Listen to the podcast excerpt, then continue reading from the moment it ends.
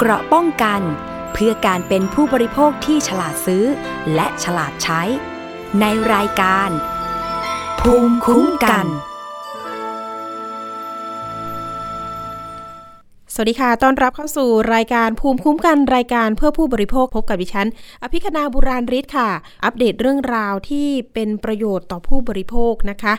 วันนี้นะคะมีเรื่องมาอัปเดต เพราะว่าหลายๆ คนก็สงสัยว่า เอ๊ะ เฮ้ย มันมีข่าวเรื่องของร้านดารุมะซูชิ มาเปิดใหม่ค่ะคุณผู้ฟัง เอ๊ะ มันก็น่าดีใจนะ แต่ว่าตอนนี้เนี่ยรู้สึกว่าจะเปิดแค่สาขาเดียว เอ๊ะ แล้วใครมาเปิดล่ะคะ แล้วแล้วแล้วผู้ต้องหาที่โดนจับไปนะคะ เจ้าของร้านเนี่ยเป็นยังไงบ้าง แต่เรื่องนี้เนี่ยคดีก็ยังติดตามต่อไปกับตำรวจปคบดิฉันเองก็ ไปอ่านเจอข่าวนี้มาก็เดี๋ยวเอามาฝากกันหน่อยว่า เอ๊ะถ้าเกิดเปิดแล้ว คนที่มีคูปองเนี่ย จะสามารถไปกินได้ไหมนะคะ คนที่ซื้อไปขายต่อล่ะจะทำยังไง ข่าวนี้เลยค่ะ ดารุมะซูชิเปิดใหม่อีกครั้ง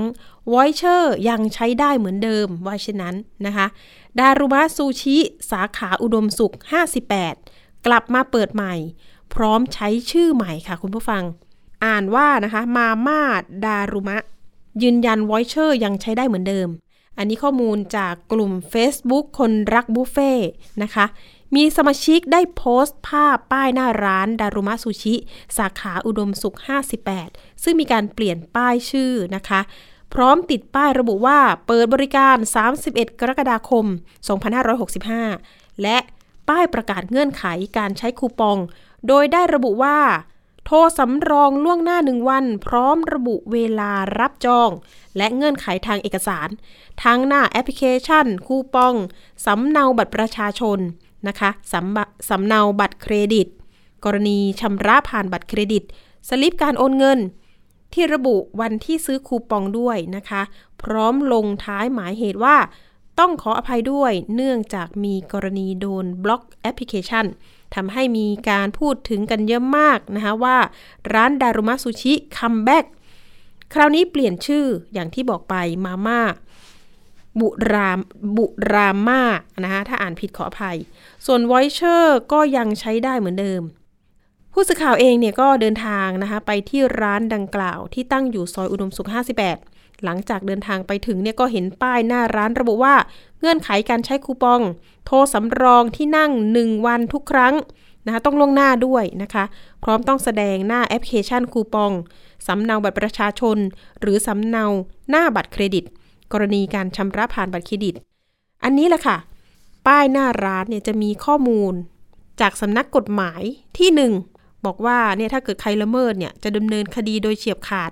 ทนายท่านนี้เนี่ยเป็นคนที่รับมอบอำนาจมาดูแลร้าน กล่าวว่า ญาติทางผู้ใหญ่นะคะของเจ้าของเดิมเนี่ยกลับมาเปิด เพราะว่าเราไม่ได้รับความเป็นธรรม เราถูกสังคมตั้งเป็นโจทย์นะคะโดยไม่มีเหตุผลเพียงพอ เราก็เลยเข้ามาช่วย เพราะว่าเจ้าของเดิมเนี่ยได้รับความเดือดร้อนนะก็หมายถึงคุณบอนนี่นะคะที่ถูกจับกลุมไป การใช้โปรโมชั่นในคูปองเหมือนเดิมทุกอย่าง เราไม่มีการเปลี่ยนเงื่อนไข แต่มันมีปัญหาในเวลานี้ก็คือแอปพลิเคชันโดนบล็อกทำให้เราไม่อาจทราบว่า ใครคือลูกค้าใครคือคนที่ซื้อตัวจริง เพราะฉะนั้นเนี่ยใครที่มาใช้บริการ จึงต้องเอาสลิปการโอนเงิน แล้วก็แสดงบัตรประชาชนมาด้วย เพราะว่าจะได้ตรวจสอบง่าย ๆด้วย อันนี้ก็คือเป็นเงื่อนไขล่าสุดที่ทาง ร้านแห่งนี้นะคะ ก็ต้องเซฟเลยค่ะว่าต้องตรวจสอบเนาะเพราะว่าคนซื้อคูปองไปเยอะมาก จะตรวจสอบได้ยังไงล่ะนะคะ ว่าคนนี้ซื้อจริง คนนี้ซื้อยังไง มันก็ต้องมีการรีเช็คนะคนที่ใช้ซื้อคูปองเนี่ยกลับมาใช้บริการได้ แต่ก็คืออยู่สาขาเดียว ไม่ได้เปิดหลายสาขา อันนี้เราไม่แน่ใจว่าเป็นแฟรนไชส์ไหมหรืออย่างไร อันนี้ฝากทางคนที่มีคูปองก็ลอง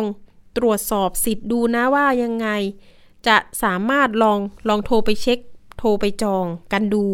นะคะ อาจจะต้องติดตามเพจคนรักบุฟเฟ่ดู ว่ามันจะมีข่าวอัปเดตเรื่องนี้ แต่สำหรับทางด้านคดีเนี่ยทางปคบเนี่ยก็ส่งตัวฟ้องศาลเนาะก็อยู่ในระหว่างการคุมขังนะควบคุมตัวนะคะสำหรับ ผผู้ต้องหานะคะ คุณบอนนี่ เรื่องนี้เรามีสายของทนายรณรงค์แก้วเพชรประธาน เครือข่ายรณรงค์ทวงคืนความยุติธรรม ในสังคมนะคะ อยู่ในสายกับเราไปพูดคุยพร้อมกันค่ะ สวัสดีค่ะ ทนายรณรงค์คะครับ ติดตามเรื่องดารุมะซูชิไหมคะ ล่าสุดไปเปิดติดร้านตามครับ เพราะว่าเป็นผู้เสียหายบางส่วนก็ติดต่อมาหาผมเหมือนกัน ตอนนี้ถ้าเกิดว่าเขาไปเปิดใหม่อย่างเงี้ยค่ะ คนที่ถือบัตรถือคูปองเนี่ย มีสิทธิ์ที่จะเอาไปใช้ได้ไหมคะ คือการที่มีบริษัทที่กลับไปเปิดใหม่เนี่ยในการแล้วก็ใช้แบรนด์ใช้ชื่อเดิมเนี่ย มันก็ต้องไปดูว่าเขาเปิดมาเนี่ยเขาเปิดในนามของนิติบุคคลเดิมที่เคยมีปัญหา หรือว่าเปิดในนามใหม่ แล้วเอาเอาคูปองเดิมที่ใช้ไม่ได้เนี่ยมามามาใช้ใหม่ ซึ่งตอนนี้เนี่ยเท่าที่ผมทราบเนี่ยเออยังไม่ได้ออกมาตอบคำถามเรื่องนี้ให้มันชัดเจน เพราะว่าอะไรรู้ไหมครับ คือทางแบรนด์ของดารุมาซูชิเดิมเนี่ยเขาถูก อายัดทรัพย์เอาไว้เอาไว้อยู่ เพื่อเอามาเฉลี่ยคืนให้กับผู้เสียหายในคดีช่อโกงประชาชน เพราะงั้นการที่จะเอาเงินเนี่ยมาเปิดหรือทำธุรกิจอะไรได้เนี่ยอะมันต้องผ่านกระบวนการหลายกระบวนการซึ่งมันไม่น่าจะไวขนาดนี้ ผมคาดว่านะ อันเนี้ยน่าจะเป็นแฟรนไชส์ที่เปิดขึ้นมาสู้ต่ออ๋อหรืออาจจะมีการรับโอนหนี้สินทรัพย์สินบางส่วนมาจากเจ้าของเดิมเพื่อแก้ปัญหาผ่านการขาดสภาพคล่องที่มันเคยเกิดขึ้นมากกว่า เขาบอกว่าเป็นญาติกันไหมคะญาติทั้งผู้ใหญ่ ผมผมน่าจะผมเชื่อว่าเป็นการใช้แฟรนชส์ที่เคยลงทุนไว้ส่วนว่าแฟรนชส์ที่เอาไปลงจะเป็นญาติกันหรือไม่เนี่ย อันนี้เป็นเรื่องของการบริหารจัดการ แต่แบรนด์เดิมเจ้าของเดิม บริษัทนิติบุคคลที่จดทะเบียนมาทุนทรัพย์หนึ่งล้านบาทเนี่ย มันถูกอายัดบัญชีอยู่ มันไม่สามารถทำธุรกรรมใด ๆ ได้ แต่ผู้บริโภคอย่างเราก็ถือว่าเป็นเป็นข้อดีนะครับนั่นแสดงให้เห็นว่าคนที่เขาซื้อแฟรนชส์ไปเนี่ยเขาก็พยายามจะแก้ไขปัญหาให้ แต่ว่าเขาจะแก้ได้ มากหรือน้อยเท่านั้นเองในอย่างในกรณีเนี้ยมันก็จะมีการเปิดจองเป็นรอบๆบางบางรอบเนี่ยคนก็จะต้องต่อคิวจนเกินกว่าหนึ่งเดือนขึ้นไปกว่าถึงจะได้ทานใช่ไหมฮะค่ะ ตอนนี้ผู้เสียหายนี่ยังร้องเรียนไปทางทนายรณรงค์เนี่ยคือมีข้อมูลอะไรเพิ่มเติมไหมคะส่วนใหญ่ที่ร้องเรียนมาในช่วงตอนนั้นเนี่ยก็คือกรณีที่เขาไม่สามารถไปใช้บริการได้ เพราะว่า ร้านเนี่ยปิด แต่พอตอนหลังเนี่ยมีร้านเป็นชายที่เขาซื้อไปเนี่ยคือคือ คือเป็นชายดารุมาซูชิเนี่ยถ้าที่ผมดูในสัญญาเนี่ยนะครับ มันก็เป็นเรื่องของการใช้แบรนด์ใช้ชื่อ ทีเนี้ยบริษัทถูกดำเนินคดีเรื่องของช่อกงประชาชนก็จริงอยู่ แต่ว่าไม่ได้มีผลทำให้สัญญาในการเอ่อเช่าเป็นชายมาใช้เนี่ยมันถูกยกเลิกไปด้วยเพราะงั้นเนี่ย เขาถึงมีสิทธิ์ที่จะเอาโลโก้ เอาชื่อร้าน หรือค่ะเอาระบบที่ร้านเคยเอามาใช้ support ในการขายของเนี่ยมาใช้ได้ มันไม่ได้แปลกใจที่เขายังขายได้ไม่ได้แปลกใจ แต่เพียงแต่ว่ากำลังงงว่าเขาเอาต้นทุนจากไหนมาซื้อของ แล้วเอามาขายให้กับ voucher เก่าๆเนี่ยมันทำไมถึงยังได้เงิน มันก็อาจจะมีสอง choice ว่าเขาเขาขายคือเวลาที่ผมจะไปทานในร้านพวกเนี้ยนะครับเขาจะมีการทำแคมเปญเพื่อให้คนรู้จักอย่างเช่นนะ คุณอาจจะเปิดให้จองประมาณสามสิบเปอร์เซ็นของของทั้งร้านสมมติว่าที่นั่งมีประมาณหนึ่งร้อยโต๊ะหรือหนึ่งร้อยที่นั่ง คุณขายที่เป็นส่วนของวัชเชอร์ล่วงหน้า แค่สามสิบเปอร์เซ็นอีกเจ็ดสิบเปอร์เซ็นคุณขายลูกค้า walk in คุณก็อาจจะได้กำไรตรงส่วนนั้นเนี่ยมาหมุนเวียนสับเปลี่ยนกันไป แต่ร้านของคุณเนี่ยวัตถุดิบจะไม่เสีย คือสุดท้ายเนี่ยนะฮะมันอยู่ที่การบริหารจัดการ เข้าใจว่าคนที่เอาแบรนด์มาเปิดใหม่เนี่ย คงมองแล้วว่าน่าจะได้ลูกค้ามาสักกลุ่มหนึ่งที่จะทำให้สาขาของเขาเนี่ย สาขานั้นเนี่ย สามารถเดินหน้าต่อได้ค่ะ อันนี้นะคือความเห็นของผมนะ ตอนนี้นี่มีบริษัทที่คล้ายๆแบบนี้เนี่ย เพิ่มเติมอีกไหมคะ นอกจากดารุมาซูชิที่โอ้โหโด่งดังมาตอนนั้น ต้องมีตัวอย่างแล้วล่ะเนาะดารุมาซูชิที่ที่ทำที่ทำออกมา ถ้าเป็นก่อนหน้านี้เราก็จะมีไอ้ที่เป็นคดีฉ้อโกงของแหลมเกตย้อนกลับไปก่อนหน้านี้ก็จะมีของ เออซินแสโชกุนอ่า ที่ไปหลอกขายทัวร์เที่ยวญี่ปุ่น แล้วก็คนซื้อทัวร์ในในราคาถูกสุดท้ายไม่ได้บินอยากทานอาหารซีฟู้ดก็สุดท้ายก็ไม่ได้ทานในในราคาในคุณภาพที่ตกลงกันไว้ แต่ด้วยความที่ว่าในปัจจุบันเนี่ยในโลกออนไลน์นะครับ คือปัจจุบันเนี่ยใครๆก็จับใครๆก็ซื้อของผ่านทางออนไลน์อืมดารุมาซูชิใช้กลวิธีทางการตลาดในการขายผ่านทางออนไลน์ทำให้วอชเชอร์เนี่ยมันหมดไวค่ะมันเข้าถึงง่าย ขายง่ายหมดง่ายแต่บริหารหลังบ้านไม่ดีมันก็เจ๊งถามว่าธุรกิจตัวอื่นมีทำแบบนี้ไหมก็มีก็มีอืมแต่เพียงแต่ว่าเจตนาของคนที่ทำเนี่ย เขาไม่ได้ตั้งใจที่จะให้เกิดการช่อโกง หรือว่าช่อเฉือนประชาชนแบบนี้เขาก็ขายตามปกติ ถ้าสินค้ามันไม่ได้คุณภาพ ก็อาจจะเป็นเพราะความผิดพลาดแต่ไม่ได้เกิดจากความตั้งใจที่จะโกงอย่างอย่างของดารุมาซูชิเนี่ยอย่างที่เขายอมรับว่า พอถึงจุดหนึ่งการปันผลด้วย ที่เขาไปการันตีการปันผลอืมเอ่อที่เขาไปติด เงินของซัพพลายเออร์ที่ส่งของให้เขา มันก็เลยทำให้ระบบเนี่ยมันล้ม ก็ต้องดูกันต่อไปแล้วก็ถือว่าเป็นบทเรียนอย่างหนึ่งเนาะครับเอาล่ะใช่ครับ วันนี้ก็เดี๋ยวรบกวนนะคะ ทนายรณรงค์แก้วเพชรนะคะประธานเครือข่ายรณรงค์ทวงคืนความยุติธรรมในสังคม เท่านี้นะคะ แล้วก็เดี๋ยวมีประเด็นใหม่ ๆ เพื่อประโยชน์ต่อผู้บริโภค เดี๋ยวเชิญสัมภาษณ์อีกครั้งหนึ่งนะคะ วันนี้ขอบคุณมาก ๆ ค่ะ ครับ สวัสดีคค่ะรับสวัสดีค่ะ ค่ะนี่ก็เป็นข้อมูลทนายท่านนี้นะคะ แต่ว่ามีทนายอีกท่านหนึ่งเนาะที่ยังคงติดตามประเด็นนี้อยู่นะคะ ก่อนหน้านี้ก็มีผู้เสียหายรวมตัวกันไปร้องเรียนนะคะ ทั้งเรื่องดารุมะซูชิ รวมไปถึงคูปอง voucher นะคะ ที่ตอนนี้มีการจับกลุ่มผู้ต้องหาได้แล้ว อันนั้นสองคดีเลยคล้าย ๆ กัน เรื่องแรกก็คือเรื่องกินเนาะดารุมะซูชินี่ก็ร้านอาหารญี่ปุ่น ส่วนอีกเรื่องหนึ่งพอเห็นตัวอย่างดารุมะซูชิปุ๊บผู้ต้องหาเนี่ยก็ ทนกระแสข่าวไม่ไหวต้องบินกลับมามอบตัว แต่ว่าก็มีคดีอีกอันนึงนะคะ ที่เป็นซื้อขายกิฟต์วอยเชอร์เพื่อท่องเที่ยวกันนะคะมีทั้งที่พัก รีสอร์ทโอ้โหพูลวิลล่าอย่างหรูหรา แต่สุดท้ายแล้วเนี่ย ก็เป็นการ นะคะไม่มีไม่มีอยู่จริง ที่เขาเรียกกันว่าท่องเที่ยวทิปนะคะที่พักทิปก็ว่ากันไป เอาละมาอัปเดตเรื่องนี้กับทนายรัชพลกันหน่อย ทนายรัชพลสิริสาครอยู่ในสายกับเรานะคะ สอบถามนิดนึงค่ะ สวัสดีค่ะ ครับ สวัสดีครับ สวัสดีค่ะทุกท่านท่านผู้ชมผู้ฟังนะครับครับค่ะท่านทนายรัชพลคะนิดนึงเรื่องของดารุมะซูชิติดตามกันนิดนึง เพราะว่าตอนนี้เนี่ยเอ๊ะมีเรื่องมีชื่อคล้ายๆ เนี่ยมาเปิดใหม่ ก็มีผู้ครับบริโภคหลายคนคิดว่า เอ๊ะมันเป็นดารุมะซูชิของคุณบอนนี่หรือเปล่าที่กลับมาเปิดนะคะ ตอนนี้กระแสเป็นยังไงเรื่องนี้ คือผมก็ได้ข่าวมาว่าเขาเปิดใหม่นะครับ แล้วก็เอ่อคุณบอนนี่เนี่ย ปัจจุบันก็น่าจะอยู่เอ่อถูกฝักขังอยู่นะครับ ส่วนที่เปิดใหม่เนี่ย ก็เท่าที่ตามข่าวก็เป็นน่าจะเป็นคนในคนใกล้ชิดนะครับ ของคุณบอนนี่เข้ามาเปิดใหม่นะครับ ถามว่าทำได้ไหมนะครับ ก็สามารถที่จะทำได้ครับ เพราะว่า สมมติธุรกิจเนี่ยนะครับ ไม่ว่าใครก็ตามไม่ว่าจะเป็นคนใกล้ชิดหรือว่าคนนอกเนี่ยนะครับ ถ้าเกิดว่าเขาเห็นว่า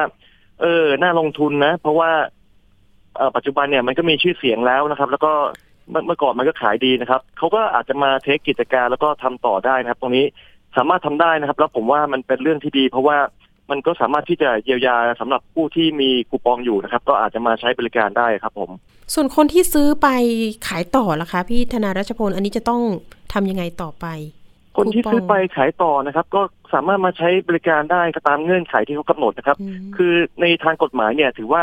เขายื่นข้อเสนอมาใหม่นะครับ เป็นสัญญาใหม่ ถ้าเราตกลงก็สามารถที่จะไปใช้บริการได้เลยนะครับ ถ้าหากว่าเราเราไม่ตกลงเนี่ย มันก็อาจจะต้องไปฟ้องศาลนะครับ เพื่อเรียกร้องเงินคืนนะครับ ซึ่งมันก็ยุ่งยากนะฮะถ้าหากว่าเรา ตัดสินใจไปใช้บริการเนี่ยผมว่ามันน่าจะง่ายกว่าครับ ไปใช้บริการดีกว่าใช่ไหมคะ แต่ก็มีสาขาเพียงก็สาขาเดียวเนาะจะเพียงพอแล้วหรืแต่อไม่จะตัดสินใจคือถ้าเราไม่ไปใช้อืมบริการเนี่ยไอ้คูปองที่เหลืออยู่เนี่ยครับเวลามีคดีเกี่ยวกับคุณบอลเนี่ยเราสามารถที่จะไปเรียกค่าเสียหายคืนได้อ๋อแต่ว่ามันก็กว่าจะจบเนี่ยก็ยังไม่รู้ว่าจะได้เงินคืนหรือเปล่าอะครับ ก็อีกยาวนาน ดูแล้วก็คือระยะใช่เวลาศาลมันจะต้องยังไงคะ ชั้นต้น ชั้นอุทธรณ์โอ้น่าน่าจะอีกนานครับ แล้วก็ยังไม่รู้เลยว่า จะแพ้หรือชนะแล้วก็จะได้เงินคืนหรือเปล่า ตรงนี้มันก็เป็นปัญหาอยู่ ถ้าหากว่าเราเออมีช่องทางที่มันจะเยียวยาความเสียหายได้นะครับ ถ้าหากว่าไปใช้ได้มันก็ผมว่ามันมันน่าจะเป็นทางออกที่ที่สะดวกแล้วก็ง่ายกว่าครับผมเนาะก็จะได้คือจริง ๆ ปัญหาดูแล้วอ่าไม่มีเจตนาไหมในการช่อโกง หรือว่ามันมีการไกลเกลี่ยจบกันได้ อันนี้คือทางออกที่ดีนะคะ ทางครับพี่ธนารัชมนมองว่าอย่างนี้ดีกว่า ครับคือในส่วนที่เขาเปิดใหม่เนี่ยนะครับ ก็ถือว่าเป็นเรื่องดีแต่ว่า คดีเก่าเนี่ยครับของคุณบอลเนี่ยตรงเนี้ยคดียังดำเนินอยู่นะครับ ยังไม่ได้ว่ายังไม่ได้ว่าจบยังไม่สิ้นจบนะฮะแล้วก็ใช่ครับยังดำเนินการอยู่ครับ ทีเนี้ยถ้าหากว่าคนที่มีคูปองอยู่เนี่ยก็มีทางเลือกสองทางนะครับ ทางแรกเนี่ยคือรอใช้สิทธิ์นะครับ เวลาคดีของคุณบอลขึ้นศาลปุ๊บเนี่ย เราก็ไปใช้สิทธิ์เรียกค่าเสียหายเอาเงินคืนตรงนั้นก็ได้นะครับ หรือทางที่สองเนี่ย ตอนนี้เขาเปิดให้ใช้บริการแล้ว เราก็ไปใช้บริการซะนะครับอืมมันก็จบสิ้นไปนะครับ ก็อยู่ที่เราว่า เราจะใช้สิทธิ์ทางไหนอะครับผมอ๋อนอกจากนี้มีคำแนะนำอะไรถึงผู้เสียหายอีกไหมคะ คือถ้าเป็นผมนะ ผมเลือกที่จะไปใช้บริการอืมมันน่าจะสะดวกกว่า เพราะว่าถ้าเกิดว่าเราจองคิวได้ปุ๊บแล้วเราก็ไปกินมันก็จบนะฮะเอ่ออืมในส่วนของเงินเนี่ย เราก็อาจจะมันอาจจะไม่เหมือนเดิมนะอาจจะดีกว่าเดิมหรือไม่ดีไม่เท่าเดิมเนี่ยนะครับ แต่ว่าผมว่าความเสียหายเนี่ยมันก็น้อยกว่าที่ที่ว่าเราจะรอจนคดีจบ แล้วก็ไปเรียกค่าเสียหายตรงนั้นเนี่ยแล้วก็ยังไม่รู้ว่าจะได้เงินคืนเมื่อไหร่นะครับ ซึ่งมันค่อนข้างที่จะยุ่งยากนะครับ ผม ทีเนี้ยถามว่าในการเปิดเนี่ยนะครับ ในส่วนของคดีเนี่ย มันจะถือว่าเป็นการเยียวยาหรือเปล่าก็ต้องบอกว่า คือถ้าศาลเนี่ยครับจะบรรเทาโทษให้เนี่ยนะครับ คือก็ต้องคนที่กระทำความผิดนะครับ ก็ต้องรู้สึกสำนึกผิดนะครับ แล้วก็บรรเทาผลร้ายให้กลายเป็นดี แต่ทีนี้ในส่วนคดีเนี่ย ผมก็ไม่รู้ว่าเขาสารภาพหรือว่าต่อสู้คดี ถ้าหากว่าสารภาพเนี่ยก็คืออาจจะเป็นการสำนึกผิดนะครับ แล้วก็ในส่วนเนี้ย ก็เป็นการเยียวยาก็อาจจะบรรเทาโทษได้ แต่ว่าถ้าเขาต่อสู้คดีเนี่ยครับก็คงไม่ได้รับการบรรเทาโทษ เพราะว่าถือว่าเขาเนี่ยไม่ได้สำนึกผิดนะครับผมนี่ก็เป็นข้อแนะนำอย่างหนึ่งนะคะ เอาละค่ะ วันนี้ขอบคุณทนายรัชพลศิริสาครมาก ๆ นะคะ ที่มาติดตามปัญหาเรื่องนี้นะคะ ก็ให้คำปรึกษาข้อกฎหมายด้วยนะคะ ขอบคุณมาก ๆ ค่ะ วันนี้สวัสดีค่ะสวัสดีครับครับ ค่ะก็ชัดเจนนะคะ บอกว่า ถ้าเป็นผมเนี่ยผมเลือกไปใช้สิทธิ์ดีกว่านะคะ ถ้าเกิดว่ารอการฟ้องร้องกันเนี่ยก็ใช้เวลายาวนานนะคะ อย่างที่บอกไป ถ้าเกิดว่าเปิดใช้สิทธิ์แล้วเราจองได้เนี่ยเลือกทางนี้ดีกว่าเนาะก็จะได้ไม่ยืดเยื้อในเรื่องของการติดตามในเรื่องคดี แต่ว่าเรื่องอาญาเนี่ยก็ว่ายังอยู่นะ ก็ยังอยู่ในขั้นตอนของชั้นศาลแล้วก็เป็นเรื่องของการพิจารณาของศาลไป แล้วก็อีกหน่อยเนี่ยก็จะต้อง นัดกันขึ้นศาลเลยค่ะ เพราะว่าตอนนี้ทางผู้ก่อเหตุก็ยังโดนควบคุมตัวอยู่ในเรือนจำนะคะ เอาละก็เป็นกำลังใจให้ทุกฝ่ายนะคะ ที่พยายามออกมาช่วยเหลือแก้ไขกันนะคะเอาละค่ะ ไปเรื่องต่อไปกันต่อเรื่องนี้เป็นกระแสข่าวอยู่ในตอนนี้โอ้โห การลงทุนนะคะกับฟาร์มเห็ดก็คือ Total Farm ซึ่งมีที่ตั้งอยู่ที่จังหวัดสกลนครนะคะ ตอนนี้เนี่ย ผู้เสียหายเนี่ยมีหลากหลายพันคนเหลือเกิน หลายจังหวัดทั่วประเทศ รู้สึกจะมี Line Official นะคะ ที่ตั้งกันขึ้นมา เป็นลายรวบรวมผู้เสียหาย ทางกลุ่มผู้เสียหายนี่ก็มีการรวมตัวกันเพื่อที่จะไปร้องเรียนนะคะ กับทางตำรวจไซเบอร์ หรือว่าตำรวจสออทนะคะ ซึ่งมีการนัดหมายกันไปวันนี้ไปประมาณสัก 50 คนนะคะ ก็อยากจะไปเร่งรัดดำเนินการ เพราะว่าตอนนี้เนี่ยมีข่าวว่า ทางเจ้าของฟาร์มเนี่ยหนีออกนอกประเทศไปแล้ว โดยอาจจะหอบเงินไปกว่า 1,200 ล้านบาท จริงๆ เนี่ยเขาไปนานแล้วนะคะ ประมาณสักเดือนพฤศจิกายนปีที่แล้ว คุณผู้ฟังคิดดูว่า ตอนนี้มันกี่เดือนแล้วนะคะจริงๆ ผู้เสียหายมาเอะใจนะคะว่าการทำธุรกิจกับฟาร์มนี้เนี่ย เบื้องต้นครั้งแรกเลยทำสัญญากันนะ ก็จะมีเงินผลตอบแทนให้ทุกเดือน แต่บางคนเนี่ยทำธุรกิจเนี่ยไปเซ็นสัญญากันการลงทุนจะเรียกหลายอย่างเนาะลงทุนฟาร์มเห็ดลงทุนฟาร์มใบกระท่อม ลงทุน MOU นะคะ เอาเงินไปลงทุนแล้วให้เขาเอาไปบริหาร ก็บอกว่าจะได้ได้กำไรคืนเนี่ยหลังจาก 6 เดือน หลังจากการลงทุน 6 เดือน เงินคืนเนี่ยเดือนละ 60,000 บาท 60,000 บาท 60,000 บาทนะคะแต่บางคนที่ลงทุนแบบนี้ ไม่ได้นะคะไม่ทันจะได้เงิน ก็เกิดเรื่องแดงซะก่อนนะคะ กลุ่มผู้เสียหายก็มองว่าโอ้โหเมื่อก่อนนี้ก็มีการรับซื้อเห็ดนะคะมีทั้งเห็ดโคนน้อยเห็ดหลายๆ ชนิดนะคะ ก็มาส่งที่นี่หมด แล้วก็มีดาราไปทำรายการ มีนักการเมืองไปเยี่ยมชมฟาร์ม จนทำให้เกิดความน่าเชื่อถือ ก็มีนักลงทุนนะคะไปร่วมลงทุนกันเยอะมาก เงินกว่าพันล้านบาทค่ะคุณผู้ฟัง กลุ่มเนี่ยมีในทางของตัวแทนนะคะที่พาผู้เสียหายไปร้องในวันนี้ก็คือคุณกันทัศนะพงภัยบูนเวทหรือว่ากันจอมพลังนำผู้เสียหายที่ร่วมลงทุนนะคะกับฟาร์มเห็ดหรือว่า Total Farm เนี่ยไปร้องที่สอทอโดยมีพันตำรวจเอกสถาพรรอดโพทอง รองผู้บังคับการตำรวจสืบสวน สอบสวนอาชญากรรมทางเทคโนโลยี 3 นะคะท่านก็ออกมานะคะเปิดเผยถึง ความคืบหน้าคดีนะคะ บอกว่าตอนนี้มีการตรวจสอบ เจ้าของบริษัทได้หลบหนีไปต่างประเทศจริง แต่ยังไม่ขอเปิดเผยว่าเป็นประเทศไหน ไปตั้งแต่วันที่ 30 พฤศจิกายน 2564 ซึ่งทางเจ้าหน้าที่เนี่ยจะมีการออกหมายจับกันต่อไป รวมไปถึงตรวจสอบเส้นทางการเงิน และมีการอายัดบัญชีไว้แล้ว เรื่องนี้นะคะสำนักงานตำรวจแห่งชาติเองก็ได้มอบหมายให้ตำรวจไซเบอร์เนี่ยเป็นเจ้าภาพในการรวบรวมคดี นะคะ ในการรับแจ้งคดีไม่ว่าจะเป็นในกรุงเทพหรือว่าต่างจังหวัดต่างจังหวัดเองนี่ก็สามารถไปแจ้งในสพในพื้นที่ของตัวเอง ซึ่งเดี๋ยวตำรวจสภต่างๆ ก็จะมีการรวบรวมคดีนะคะ ส่งมาที่ส่วนกลางก็คือตำรวจไซเบอร์นั่นเองสอทหนึ่งนะคะกองบัญชาการตำรวจสอทหนึ่งซึ่งประเด็นนี้ถ้าเกิดว่าผู้ต้องหาหนีไปต่างประเทศใช่ไหมคะ ก็จะมีการประสานไปยังตำรวจอินเตอร์พอร์ตนะคะ ให้นำตัวผู้ต้องหากลับมาถ้าเกิดว่าตามเจอเนาะสำหรับพฤติกรรมของกลุ่มผู้ก่อเหตุ ก็จะเข้าข่ายในเรื่องของความผิดฐานช่อโกงประชาชน กู้ยืมเงินอันเป็นการช่อโกงประชาชน และนำเข้าสู่ข้อมูลอันเป็นเท็จนะคะตามพรบว่าด้วยการกระทำความผิดเกี่ยวกับคอมพิวเตอร์ด้วยนะคะ ซึ่งมีอัตราโทษเนี่ยสูงถึง 10 ปีด้วยกัน ส่วนผู้เสียหายที่เข้าแจ้งความแล้วตอนนี้มีประมาณ 1,867 คน ซึ่งทยอยเข้าแจ้งความที่สพเมือง สกลนคร สอทบกปอสนะคะ แล้วก็ตำรวจพื้นที่ทั่วประเทศ ประเมินความเสียหายนะคะประมาณ 1,290 ล้านบาท โอ้โห ยอดนี่เยอะเหลือเกิน จริงๆแล้วมีหลังไม่เนี่ยมีผู้เสียหายที่ เขาลำบากมากๆ เขาบอกว่าเป็นเงินก้อนสุดท้ายเหมือนกันนะ ที่นำมาลงทุนเนี่ย เพราะว่าอะไร เพราะว่าเห็นนะคะความน่าเชื่อถือทางสื่อต่างๆ เพราะว่าก่อนหน้านี้ที่ฉันดูเหมือนกันนะ เป็นคลิปที่เหมือนกับว่าเจ้าของฟาร์มนี่ออกมา ให้สัมภาษณ์นะคะ มีคลิปโอ้โหประสบความสำเร็จ ได้รับรางวัลต่างๆ นานา สร้างความน่าเชื่อถือมากๆเหมือนกันนะคะ ใครดูเรื่องนี้ก็จะมีเหมือนกับว่า เอ๊ะ ไปสัมภาษณ์ หัวหน้าฟาร์ม หรือว่าเขาเรียกเลยนะสายงานต่างๆอะค่ะ ที่บอกว่าconfirm แหละว่าโหลงทุนที่นี่ ดียังไงนะคะได้ผลสำเร็จยังไงนะคะทุกคนก็อยากสำเร็จทั้งนั้นนะคะ เอาละค่ะเรื่องนี้เนี่ยก็มีความเดือดร้อนเสียงสะท้อนต่างๆเนี่ยออกมามากมายเหลือเกินนะคะสำหรับเรื่องนี้เนี่ยหากผู้เสียหายที่ไม่สะดวกนะคะเดินทาง มาให้การที่บก.ปอศ. 1นะคะที่ศูนย์ราชการตึก B บอยนะชั้น 4 จะมีการอำนวยความสะดวกโดยการส่งประเด็นการสอบสวนไปให้ตำรวจพื้นที่เนาะผู้เสียหายที่สะดวกไปให้ปากคำเนี่ยก็พื้นที่ตัวเองใกล้ที่สุดนะคะโอนเงินที่ไหน อยู่ที่ใด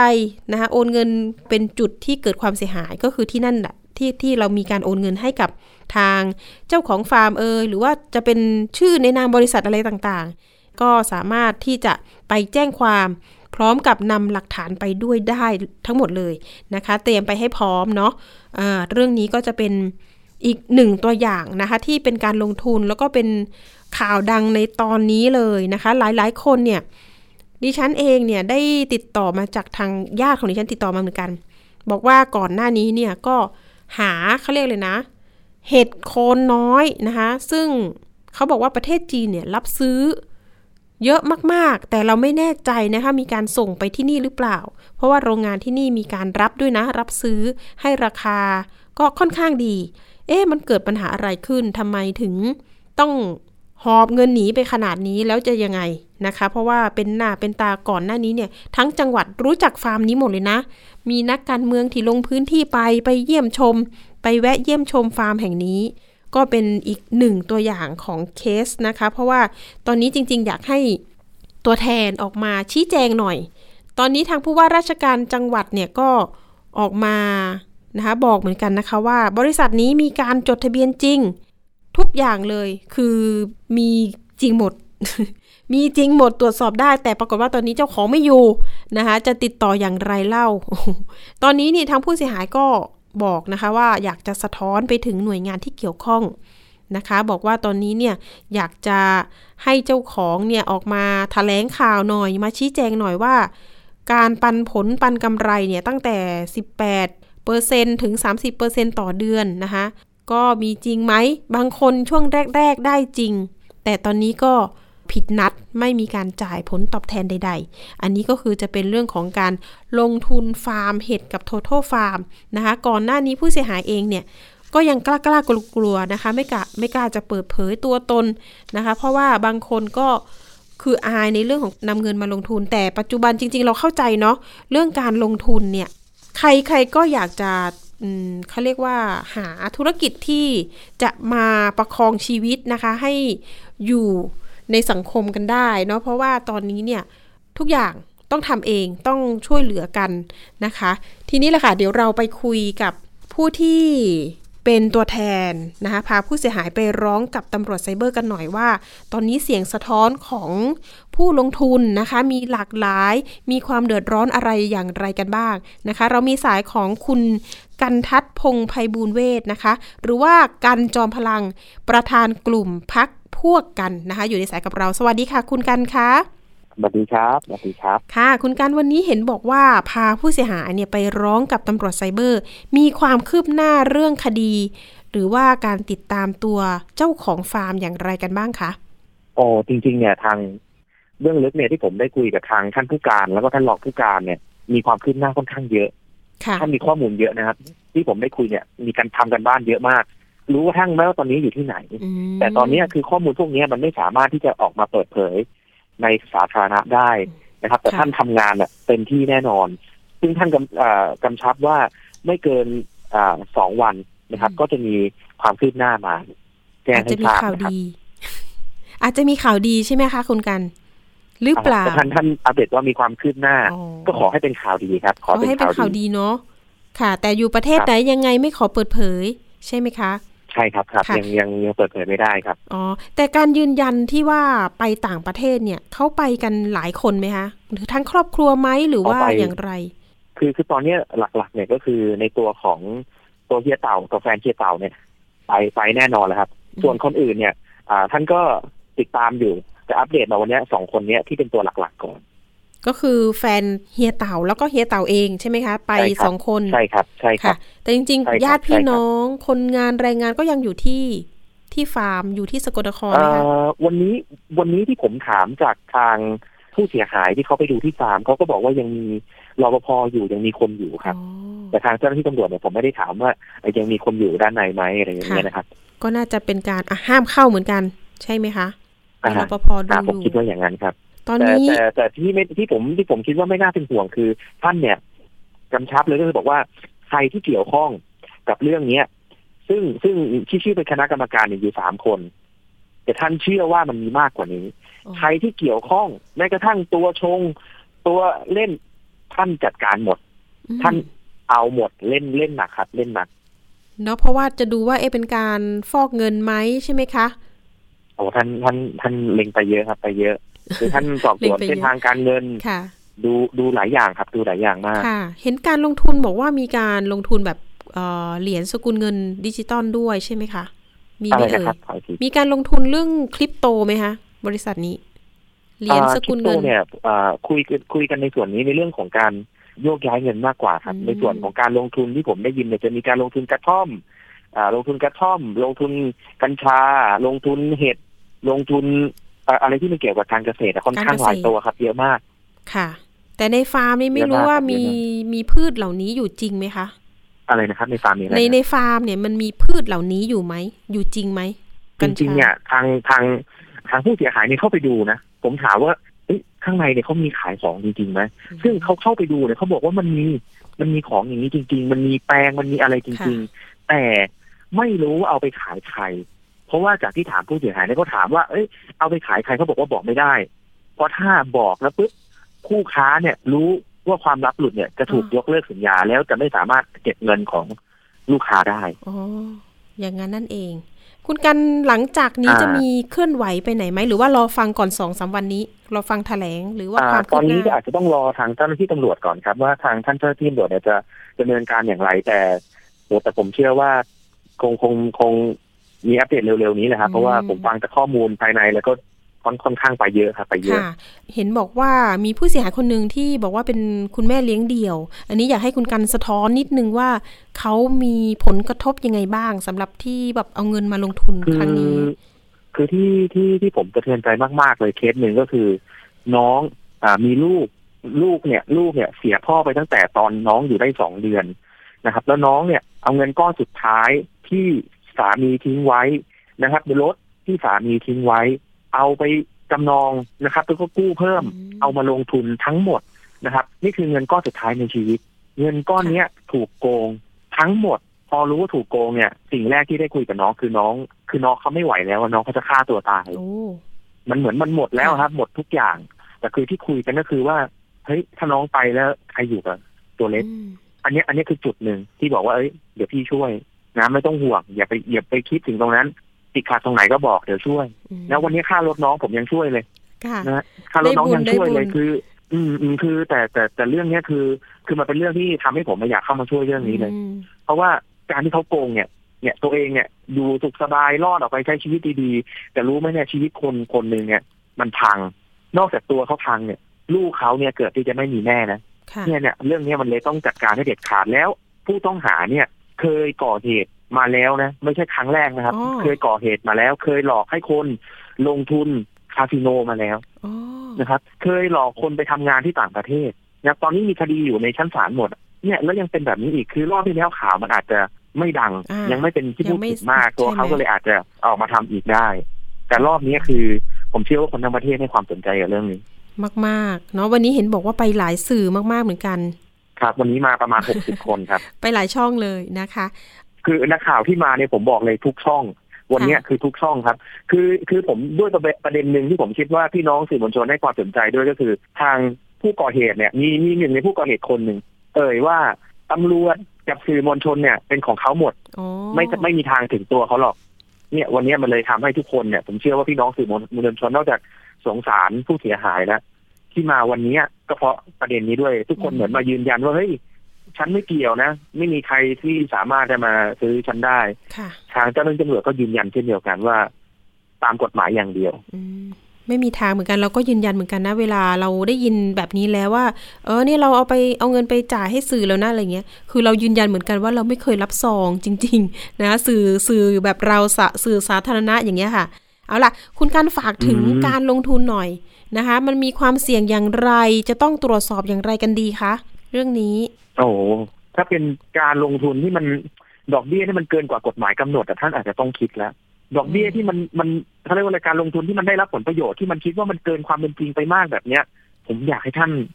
ลองทบทวนคิด นี่ไม่ใช่เคสแรก มันมีหลายอย่างหลายหลายตัวอย่างที่ผ่านๆมา อยากให้ทุกท่านดูก่อน คืออันเนี้ยที่ผมบอกเลยนะฮะไม่มีใครได้จากเรื่องนี้ทุกคนเสียหมดค่ะ นะครับ ทุกคนเสียหมดอย่างเช่นบ่ะลงทุนไปหนึ่งล้านห้าบอกเนี่ยถึงเวลาปันผลได้เงินสามล้าน ได้เงินสามล้านมาอยู่ในกระเป๋าแล้วนะครับ ทางผู้ก่อเหตุนี่ทำยังไงรู้ไหมบอกว่า เอ้ย คุณเอาเงินนี้ไปลงทุนต่อสิเดี๋ยวคุณจะได้เงินอีกก็เหมือนหลอกคราวนี้คือเงินที่จะได้มาก็ไม่ได้ เสียเงินทุนเข้าไปอีก ค่ะ การการลงทุนที่มันเกินความเป็นจริงเนี่ยอยากให้ท่านดูว่าเป็นตัวอย่างเคสนี้อืมดูไว้เลยฮะ มันมันไม่มีมันไม่มีจริงครับ มัค่ะนไม่มีจริง เก็บเงินไว้ในกระเป๋าเราดีกว่าเนาะแล้วก็เอ๊ะทำธุรกิจที่เรามั่นใจดีกว่าแต่แต่แต่อย่างนี้ค่ะผมไม่ส่วนหนึ่งคือผมอะดูจากสังคมบางท่านก็อาจจะมีการว่า มีการเขาเรียกว่าอะไรมีการว่าผู้เสียหายว่าแบบเอ้ยทำไมทุนโลกผมบอกให้ ผมไม่อยากให้ทุกคนว่านะ เพราะว่าอะไร เพราะหนึ่งถ้าเป็นผมตัวผมเอง ผมดูโปรไฟล์เขาผมก็เชื่ออืมผมดูโปรไฟล์เขาผมก็เชื่อนะครับ เพราะว่าส่วนหนึ่ง เขามีผู้ใหญ่ของบ้านของเมือง แวะไปที่สำนักงาน มีดาราคนมีชื่อเสียงแวะเข้าไป แล้วไม่ได้เพิ่งเปิดใช้เวลาเปิดมาหลายปีนะครับ เป็นเป็นผมนะ ถ้าผมเป็นนักลงทุนนะเป็นนักลงทุนผมก็คงจะเชื่อ แต่เรื่องนี้มันทำให้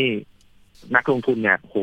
เสียหายกับเรื่องนักลงทุนมาก ทั้งทั้งเรื่องของความแบบน่าเชื่อถือทั้งเรื่องของความรู้สึกนี่มันไปเยอะครับเรื่องเนี้ยค่ะนี่แหละค่ะก็จะมีสื่อโฆษณาหลากหลายที่มาเป็นตัวกระตุ้นเหมือนกันเนาะครับค่ะ เอาละวันนี้ขอบคุณคุณกันทัศน์มาก ๆ นะคะ ที่มาให้ข้อมูลแลกเปลี่ยนกัน แล้วก็ช่วยกันเตือนภัยนะคะ ในสังคมด้วยยินก็ดีเดี๋คยรัวบยินดีมากๆคยัรับงไงติดตามความคืบหน้ากับทางคุณกันอีกสักครั้งหนึ่งเนาะถ้าเกิดว่ามีอะไรอัปเดตกันนะคะ ก็เดี๋ยวเป็นประโยชน์ต่อไปในการที่จะมาสื่อสารอ่าให้คุณผู้ฟังได้รับทราบกันได้ติดตามคดีนี้ว่าเอ๊ะจะจบยังไง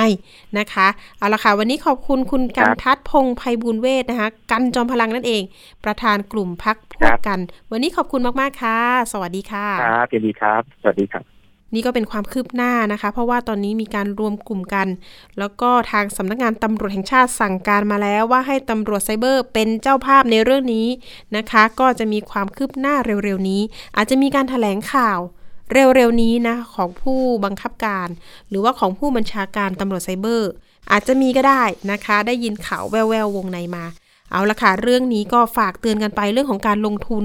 ว่ามีความเสี่ยงอยู่แล้วนะคะ โดยเฉพาะการที่ได้ผลตอบแทนมากนะเกินกว่าธนาคารกำหนด อันนี้ก็ต้องฝากในเรื่องของข้อคิดกันหน่อยว่า เราจะลงทุนดีไหมนะคะ การให้ผลตอบแทนจำนวนมากๆ หลายๆ คนนะคะ ก็มีการเตือนกันอยู่แล้วในเรื่องนี้ แต่ว่าเรามาช่วยกันกระตุ้นเตือนกันบ่อย ๆนะคะ เผื่อว่าบางทีเนี่ย เรื่องของภาพลักษณ์นะคะ เรื่องของการสื่อโฆษณานะคะ สร้างความน่าเชื่อถือ อันนี้มันก็สร้างนะเครดิตให้กับเจ้าของฟาร์ม เจ้าของนักธุรกิจเหล่านั้นด้วยเหมือนกัน เอาละค่ะ เรื่องต่อไปอยากจะบอกในเรื่องของสินค้านะคะ สินค้าที่เป็นสินค้าปลอม ตอนนี้ก็ต้องระมัดระวังกันหน่อย เพราะว่าตำรวจนะคะตอนนี้ปอสนะคะบุกทลายแหล่งเรื่องของแบตเตอรี่ปลอม ยี่ห้อดังยี่ห้อหนึ่ง อันนี้ก็ต้องระวังโอ้โหของก๊อปปี้ ไม่ไม่พูดยี่ห้อแล้วกันเนาะจริง ๆ ในข่าวนี่โอ้โหพูดชื่อมาซะเยอะแยะเลย แต่ว่าซื้อของแท้นี่ก็มั่นใจ แต่ว่ามันจะมีของก๊อปปี้นะคะมาขายในราคาถูกนะคะ เอกสารต่างๆที่เกิดขึ้นบนเว็บไซต์นะคะ อย่างเช่นแพลตฟอร์ม ขายของออนไลน์ มันจะมีข้อมูลการขายของผลิตภัณฑ์เหล่านี้ ล่าสุดเลยตำรวจก็ไปจับกลุ่มนะคะ แหล่งผลิตแบตเตอรี่หรือว่าถ่าน นะคะ ยี่ห้อหนึ่งในหมู่บ้านย่านรามคำแหง แขวงสะพานสูง เขตสะพานสูงกรุงเทพมหานครนี่เองนะคะ พฤติการคร่าวๆนะคะ ก็บอกว่าทางเจ้าหน้าที่ตำรวจปอสได้รับแจ้งนะจากเจ้าทุกเป็นบริษัทที่เป็นบริษัทแม่นะคะของยี่ห้อนี้นะคะก็บอกว่ามีคนที่มีการผลิตสินค้าปลอม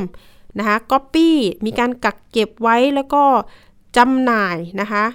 ปลอมเครื่องหมายการค้าตั้งอยู่ในบ้านหลังหนึ่งนะคะ ในหมู่บ้านย่านรามคำแหง ก็ยังพบผู้กระทำความผิดเป็นกลุ่มบุคคลเดิมที่มีพฤติกรรม ลักลอบกักเก็บแล้วก็เสนอจำหน่าย ซึ่งเคยถูกจับกลุ่มมาแล้วตั้งแต่ปี 2564อ่าตอนนี้ก็กลับมาทำอีกแล้วนะคะ อันนี้ก็สินค้าต่างๆ ก็ต้องระวังนะล่าสุดก็ยังเจอในเรื่องของผงชูรสปลอมเหมือนกันนะ ผู้บริโภค ใครกินผงชูรสกันบ้าง ต้องระมัดระวังถ้าเกิดว่าซื้อในแหล่งที่ไม่ได้คุณภาพนะคะ ต้องดูให้ดีๆ เรื่องของฉลากเรื่องออยต่างๆนะคะ การบริโภคบริโภคเข้าไปเนี่ยอาจจะเป็นอันตรายต่อชีวิตได้ เอาละค่ะ ไปช่วงคิดก่อนเชื่อกันต่อเลยนะคะ กับดร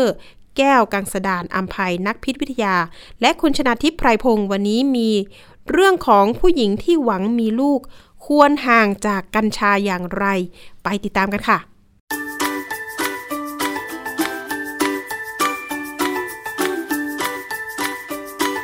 ช่วงคิดก่อนเชื่อ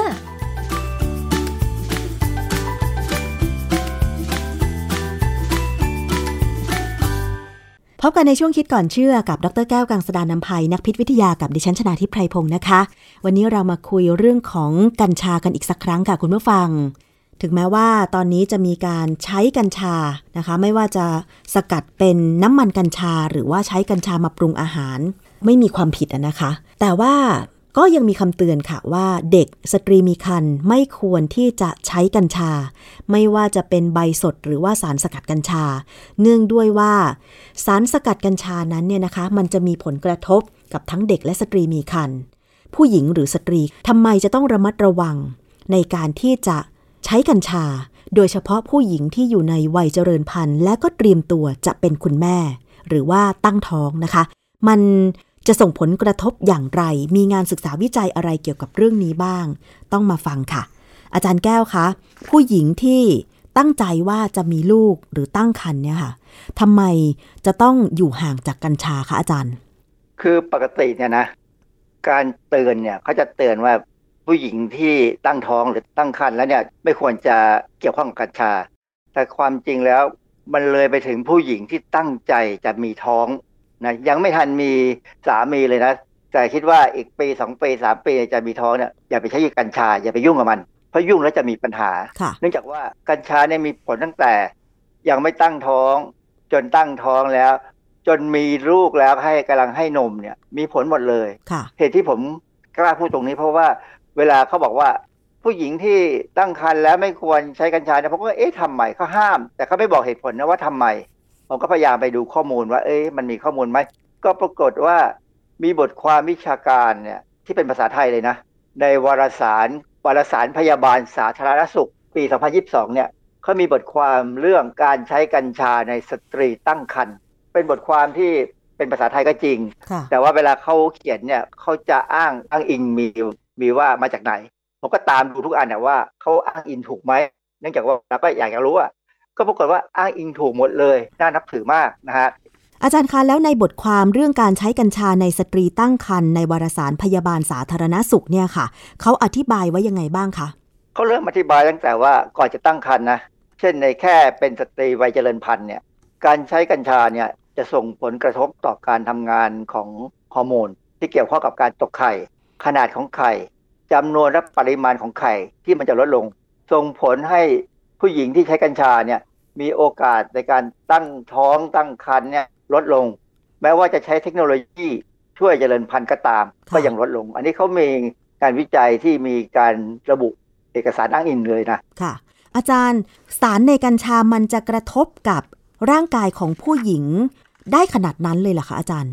สารที่อยู่ในกัญชาเนี่ย THC เนี่ยนะ มันไปสมองใช่ไหมค่ะสมองเนี่ยปล่อยฮอร์โมนมาตั้งหลายตัว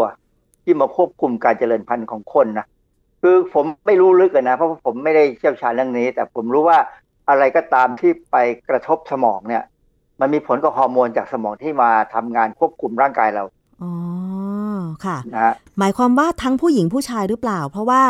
อย่าง TSC แม้ใครจะสูบจะเสพจะใช้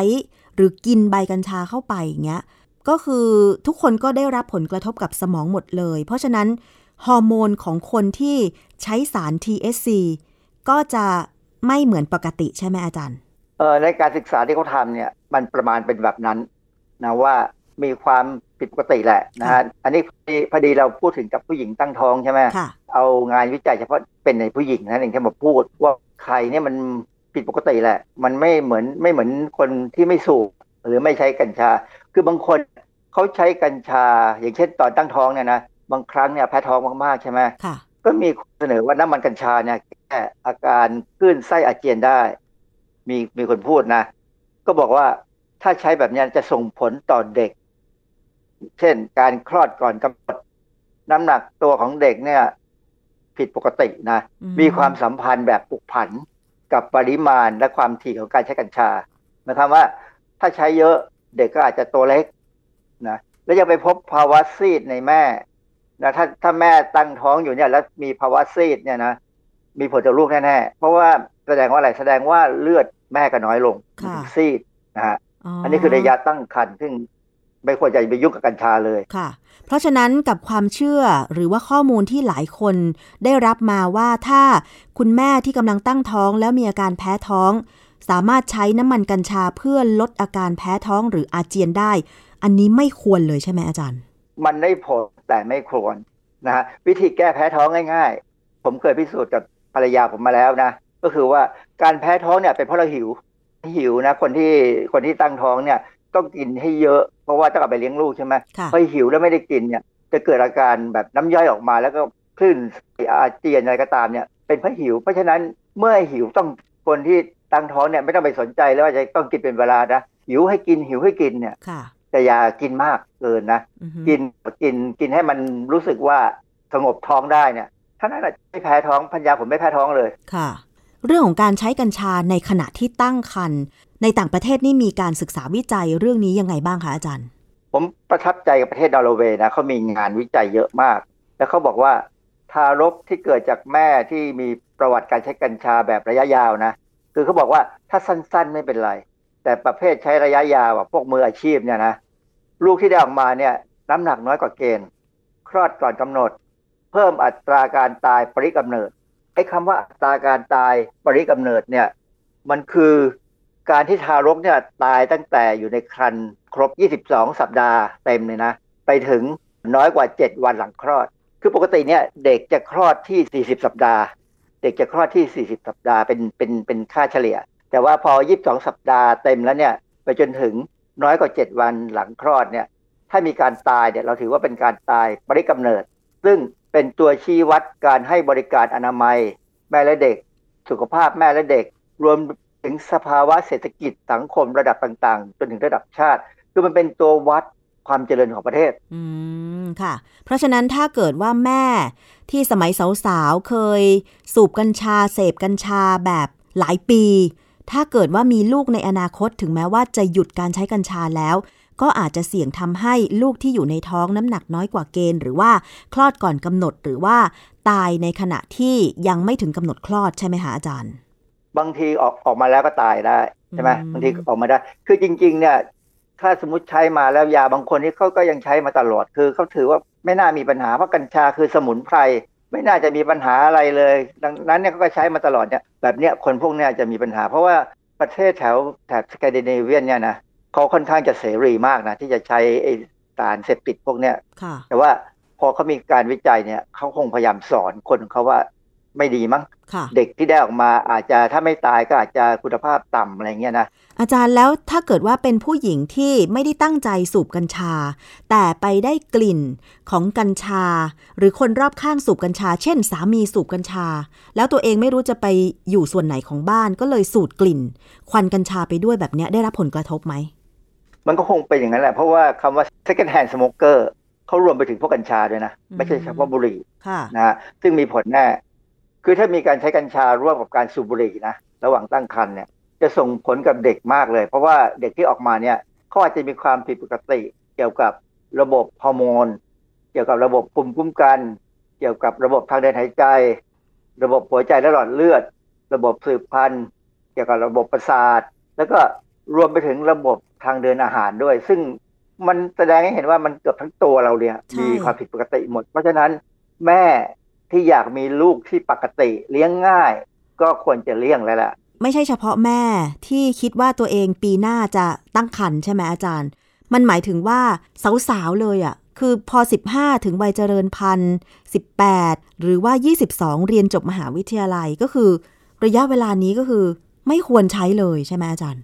คือถ้าใช้ก่อนล่วงหน้าเนี่ย การมีลูกก็ยากแล้ว เพราะว่ามันไม่มีผลกับระบบรังไข่ระบบไข่ต่างๆเนี่ยนะแต่ว่าถ้าสมมติว่ามาเริ่มใช้หลังเช่นพอทำงานไปแล้วเกิดความเครียดเนี่ยอาจจะว่าคิดว่าสูบกัญชาเนี่ยผ่อนคลายใช่ไหมเพราะเขาบอกคนสูบกัญชาเนี่ยอารมณ์ดีอืมนะแบบเนี้ยแล้วพอตัดใจว่าจะมีลูกเนี่ยนะอันนี้จะเป็นปัญหา เพราะว่าจะได้เด็กที่ออกมา ถ้าเด็กผิดปกติเนี่ยเขาจะงอแง ไม่ว่าจะเป็นระบบไหนก็งอแงงั้นน่ะถ้าเด็กออกมาแล้วปกติทุกอย่าง ไม่งอแง มันมันเป็นเรื่องธรรมชาตินะฮะอือฮึทีนี้สิ่งหนึ่งที่บทความวิจัยที่ก็เป็นภาษาไทยเนี่ยเขาพูดในตอนหลังตอนท้ายๆของเขาเนี่ย ผมว่ามันน่าสนใจนะเขาบอกว่า ตั้งแต่รัฐบาลประกาศนโยนโยบายเรื่องกัญชาทางการแพทย์เนี่ยนะ การนำเสนอข่าวจากสื่อต่างๆ เนี่ย หรือจากโลกออนไลน์เนี่ยนะมักจะชี้ให้เห็นประโยชน์ มากกว่าชี้ในมุมของโทษ ไม่ว่าจะเป็นกัญชาคือยารักษาโรค กัญชามีโทษน้อยกว่าเหล้าและบุหรี่ หรือสิ่งเสพติดอื่นๆ หรือกัญชาคือภูมิปัญญาไทยแต่โบราณ คือพูดแต่ในแง่โพสติฟในแง่ดีอะนะแต่ไม่ได้พูดเรื่องที่ไม่ค่อยดีหรอกนะไม่เคยยกตัวอย่างชัดๆให้เห็นว่ากัญชาเนี่ยใช้แล้วทำให้เด็กมีปัญหา อันเนี้ยเป็นเรื่องที่ไม่ควรจะเป็นอย่างนั้นนะมันควรจะพูดทั้งสองทางใช่ไหมค่ะแล้วแม้กระทั่งการพยายามออกประกาศมาบอกว่าเนี่ยนะกระทรวงสาธารณสุขก็ออกประกาศออกมาแล้วเพื่อป้องกัน การเข้าถึงไม่ให้เด็กไปซื้อกัญชาได้ ไม่ให้อย่างนั้นอย่างนี้ ก็เราบอกว่าให้ทุกบ้านเนี่ยปลูกกัญชาได้อย่างน้อยหกต้นถึงสิบต้นเนี่ยก็ตามตอนเนี้ยนะมันจะไปห้ามเด็กที่อยู่ในบ้านนั้นได้ยังไง ว่าไม่ให้เป็นเด็ดดอกกัญชามาสูบใช่ ยิ่งโดยเฉพาะถ้าเกิดว่าบ้านไหนมีลูกหรือว่าเด็กในบ้านเนี่ยย่างเข้าสู่วัยรุ่นเนี่ย ห้ามยากมากเลยนะอาจารย์ใช่คือคือห้ามไปซื้อเขาก็อาจจะฝากคนที่โตกว่าไปซื้อก็ได้คือมันมันหลวมไปหมดอะนะฮะ ถึงว่าถึงแม้ว่าที่บ้านตัวเองจะไม่ปลูกกัญชา แต่บ้านเพื่อนปลูกอย่างเงี้ยเขาก็ไปเอาบ้านเพื่อนได้เนาะใช่เขาก็อาจจะหยิบใส่กระเป๋า เสื้อกระเป๋ากางเกงก็เดินมาส่งให้ใครจะไปตามจับ ยิ่งบอกว่าถ้าได้กลิ่นกัญชาให้แจ้งเจ้าพนักงานมาจับ ใครจะโผล่หัวไปดูว่าใครสูบเพราะว่าไอ้คนที่สูบมึงอาจจะเป็นเจ้าถิ่นในซอยนั้นน่ะ ถูกแล้วยิ่งถ้าเป็นสังคมคนคอนโดเนี่ยอาจารย์ ถึงแม้จะได้กลิ่นลอยมาเนี่ยก็ไม่รู้ว่าชั้นไหนสูบกัญชา การจะไปแจ้งเจ้าหน้าที่ตำรวจบอกว่า มีกลิ่นมารบกวนผิดกฎหมาย กว่าเจ้าหน้าที่จะมาเขาก็เลิกสูบไปแล้วอาจารย์ ผมเชื่อว่าเขาไม่มาเพราะมันมีคดีอื่นเยอะกว่านี้ตั้งเยอะที่เขาจะต้องไปทำใช่แค่แค่สูบกัญชาก็บอกไปไปไปปิดหน้าต่างจบ เพราะฉะนั้นปัญหาเรื่องของการที่จะหามาตรการมารองรับการใช้กัญชาทางการแพทย์ที่ไทยอนุญาตอยู่ตอนเนี้ยมันยังสับสนอยู่นะอาจารย์ คือตำรวจก็บอกว่ามันไม่มีกฎหมายข้อไหนให้ผิด แต่รัฐมนตรีว่าการกระทรวงสาธารณสุขคุณอนุทินชาญวีรกุลก็บอกว่า ไปจับได้ถ้าใครสูบกัญชาในที่สาธารณะอย่างเงี้ย พอตำรวจตอบมาว่าไม่ผิดกฎหมายจะไปจับไม่ได้ มันเหมือนขัดแย้งกันเองค่ะอาจารย์ นั่นคือเหตุผลหนึ่งที่ว่าคนที่เขากังวลเนี่ยเขาถึงบอกว่าถอยหลังกลับไปตั้งหลักใหม่ไหมค่ะนะกลับไปตั้งหลักก่อน แล้วเดี๋ยวค่อยว่ากันใหม่อีกทีทำให้มัน ครบเลยคราวนี้ค่ะก็จะดีกว่า คือกัญชาการแพทย์เนี่ยใครๆก็โอเคนะเห็นด้วยนะว่ามันใช้ได้ เพราะว่าอย่างน้อยอะคนที่เป็นมะเร็งเนี่ยเขาก็ตายสบายขึ้นอะคือมันไม่รักษามะเร็งหรอกเรายังไม่มีงานวิจัยออกมา แต่ทำให้คนที่เป็นมะเร็งกำลังได้รับการใช้คีโม หรือใช้แสงเนี่ยซึ่งเป็นการรักษาเนี่ยเขาไม่ทรมานมาก เขาก็ทำได้ครบซึ่งอาจจะทำให้เขาหายค่ะคือการทำคีโม กับการใช้แสงของคนที่เป็นมะเร็งระยะต้นๆเนี่ยได้ผลชะงัดนะค่ะคือหายได้ เพียงแต่ว่าทรมานทรกรรม เพราะฉะนั้นน้ำมันกัญชาเนี่ยควรจะช่วยทำให้เขาหายทรมานได้ เขาก็จะมีกำลังใจที่จะไปหาหมอให้ครบวงจรของการบำบัดรักษาเนี่ย มันก็จะดีใช่แต่ว่าถ้าเป็นเรื่องอื่น เช่น การที่มันหลวมจนเด็กสูบกัญชาได้สบายๆเนี่ยนะผมว่าอันนี้ทรมานทำให้เกิดปัญหาว่าเรามีเยาวชนและจะเป็นกำลังของเราที่แย่ลงอะแล้วยิ่งถ้าเป็นผู้หญิงที่อาจจะเข้าใจผิด แล้วก็ ใช้กัญชาในทางที่ผิด ก็อาจจะได้รับผลกระทบในอนาคตนั่นหมายถึงว่า ถ้าผู้หญิงคนนั้นไปตั้งครรภ์แล้วก็มีลูกออกมา แล้วถ้าเกิดลูกได้รับผลกระทบจากกัญชาที่แม่สูบเข้าไปก่อนหน้านี้เนี่ย เราก็จะได้ประชากรที่ไม่มีคุณภาพในอนาคตแน่นอน เรื่องประชากรเป็นเรื่องหนึ่ง แต่เรื่องที่ว่าแม่ต้องเลี้ยงเด็กที่มีปัญหาเนี่ย เด็กผู้หญิงคนนั้นจะรู้เลยว่านรกมีจริง แล้วยิ่งตอนนี้นะอาจารย์เห็นข่าวเริ่มมีมาละ เกี่ยวกับการเสรีกัญชานี่แหละ วันก่อนที่ฉันเห็นข่าวนะ ผัวสูบกัญชา เมาประกอบกับกินเหล้าเข้าไป ไม่มีสติ เมียห้าม ปรากฏว่าไปคว้าปืนมายิงเมีย แล้วก็ไม่รู้ว่าเมียตาย นอนกอดศพเมียอยู่หน้าบ้าน พอฟื้นขึ้นมาได้สติมาเจ้าหน้าที่ตำรวจพาไป ที่สถานีตำรวจ ร้องห่มร้องไห้ ยกมือไหว้ขอโทษญาติเมีย ว่าไม่มีสติจริง ๆ เพราะว่ากินเหล้าบวกกับสูบกัญชาน็อกไปเลยอย่างเงี้ยอาจารย์ ก็แสดงว่านี่คือปัญหาสังคมที่ตามมา กับการไร้กฎหมายมารองรับการอนุญาตให้ใช้กัญชานะคะอาจารย์ นั่นสิคำถามคือใครใครจะเป็นคนรับผิดชอบ มันมีประโยชน์ในแง่เศรษฐกิจแน่ๆแต่ว่าอย่าลืมนะตอนนี้ทุกประเทศเนี่ย ทำการศึกษาเรื่องการปลูกกัญชานะแม้กระทั่งอิหร่าน ผมเคยอ่านบทความของในอิหร่านเนี่ยเขาศึกษาพันธุ์ของกัญชาที่เหมาะสมกับประเทศเขาและอิหร่านเนี่ยมดอิหร่านแถวตะวันออกกลางเนี่ยแดดดี ก็น่าจะปถ้าลูกได้น้ำผถึงลเมื่อไหร่ใช่ไหมเนี่ยปลูกได้ปลูกได้อยู่แล้วอืมถ้าน้ำถึงเนี่ยได้ปลูกได้อยู่แล้ว แดดดีๆอย่างเงี้ยนะจริง ๆ แล้วอะถ้าจะนำกัญชามาใช้ผลิตน้ำมันกัญชาเพื่อรักษาโรคเนี่ย มันควรจะอนุญาตให้หน่วยงานทางการแพทย์ปลูกเป็นโรงเรือนควบคุม โรงเรือนปิดไหมอาจารย์ มันควรมีระบบนะมันเป็นระบบคือประชาชนธรรมดาก็ปลูกได้แต่ว่าต้องปลูกให้เป็นระบบ เพราะในความเป็นจริงเนี่ย ถ้าสูบแล้วต้องขึ้นทะเบียนก่อนนะถึงจะมีการเข้ามาตรวจสอบว่าสินค้า อย่างเช่นช่อดอกที่ได้มาเนี่ยมี THC อยู่ในระดับที่เหมาะสมที่จะไปใช้ทำเป็นน้ำมันกัญชาหรือเป็นทำเป็นยาอะไรไหมคือถ้าไม่ได้ไม่ได้ถึงระดับคือตกสเปคเขาก็ไม่ซื้อ เนี่ยสิ่งที่น่ากลัวคือการรณรงค์ให้ปลูกกันเยอะๆเนี่ย ถ้าปลูกแบบไม่มีความรู้เนี่ยนะคนที่ปลูกกัญชาเนี่ยหวังว่าจะขายได้เนี่ย ผมว่ามีปัญหาแน่เลยในอนาคต มันจะเหมือนกับหลายๆอย่างที่เรามีการส่งเสริมให้ปลูกอะ่ะ แล้วไม่มีสถานมีที่ปัญรับหาซื้อเช่นต้นไม้หรือพืชผลที่ได้จากต้นไม้เนี่ยบางทีมันมีปัญหาเกี่ยวกับตลาดนะค่ะเช่นลำไยอย่างเงี้ยใช่ คือเราไปไม่ตลอดทางอะเราต้นน้ำถึงปลายน้ำเราไปไม่ตลอดทาง เกษตรกรแย่อย่างเดียวค่ะ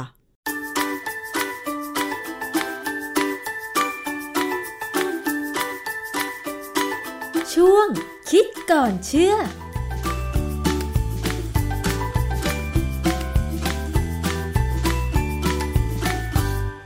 อบคุณสำหรับข้อมูลช่วงคิดก่อนเชื่อนะคะ วันนี้ก็มีเรื่องราวเนื้อหาสาระมาฝากคุณผู้ฟังหลายเรื่องเลยทีเดียวเอาละค่ะ วันนี้หมดเวลาสำหรับอภิคณาบุราริศแล้ว เดี๋ยวเจอกันวันพุธหน้านำเรื่องราวดีๆ มาฝากกันอีก วันนี้ลาไปก่อน สวัสดีค่ะ ติดตามรายการได้ที่ www.thaipbspodcast.com แอปพลิเคชัน Thai PBS Podcast หรือฟังผ่านแอปพลิเคชัน Podcast ของ iOS Google Podcast Android Podbean SoundCloud และ Spotify ติดตามความเคลื่อนไหวของรายการและแสดงความคิดเห็น โดยกดถูกใจที่ facebook.com/thaipbspodcast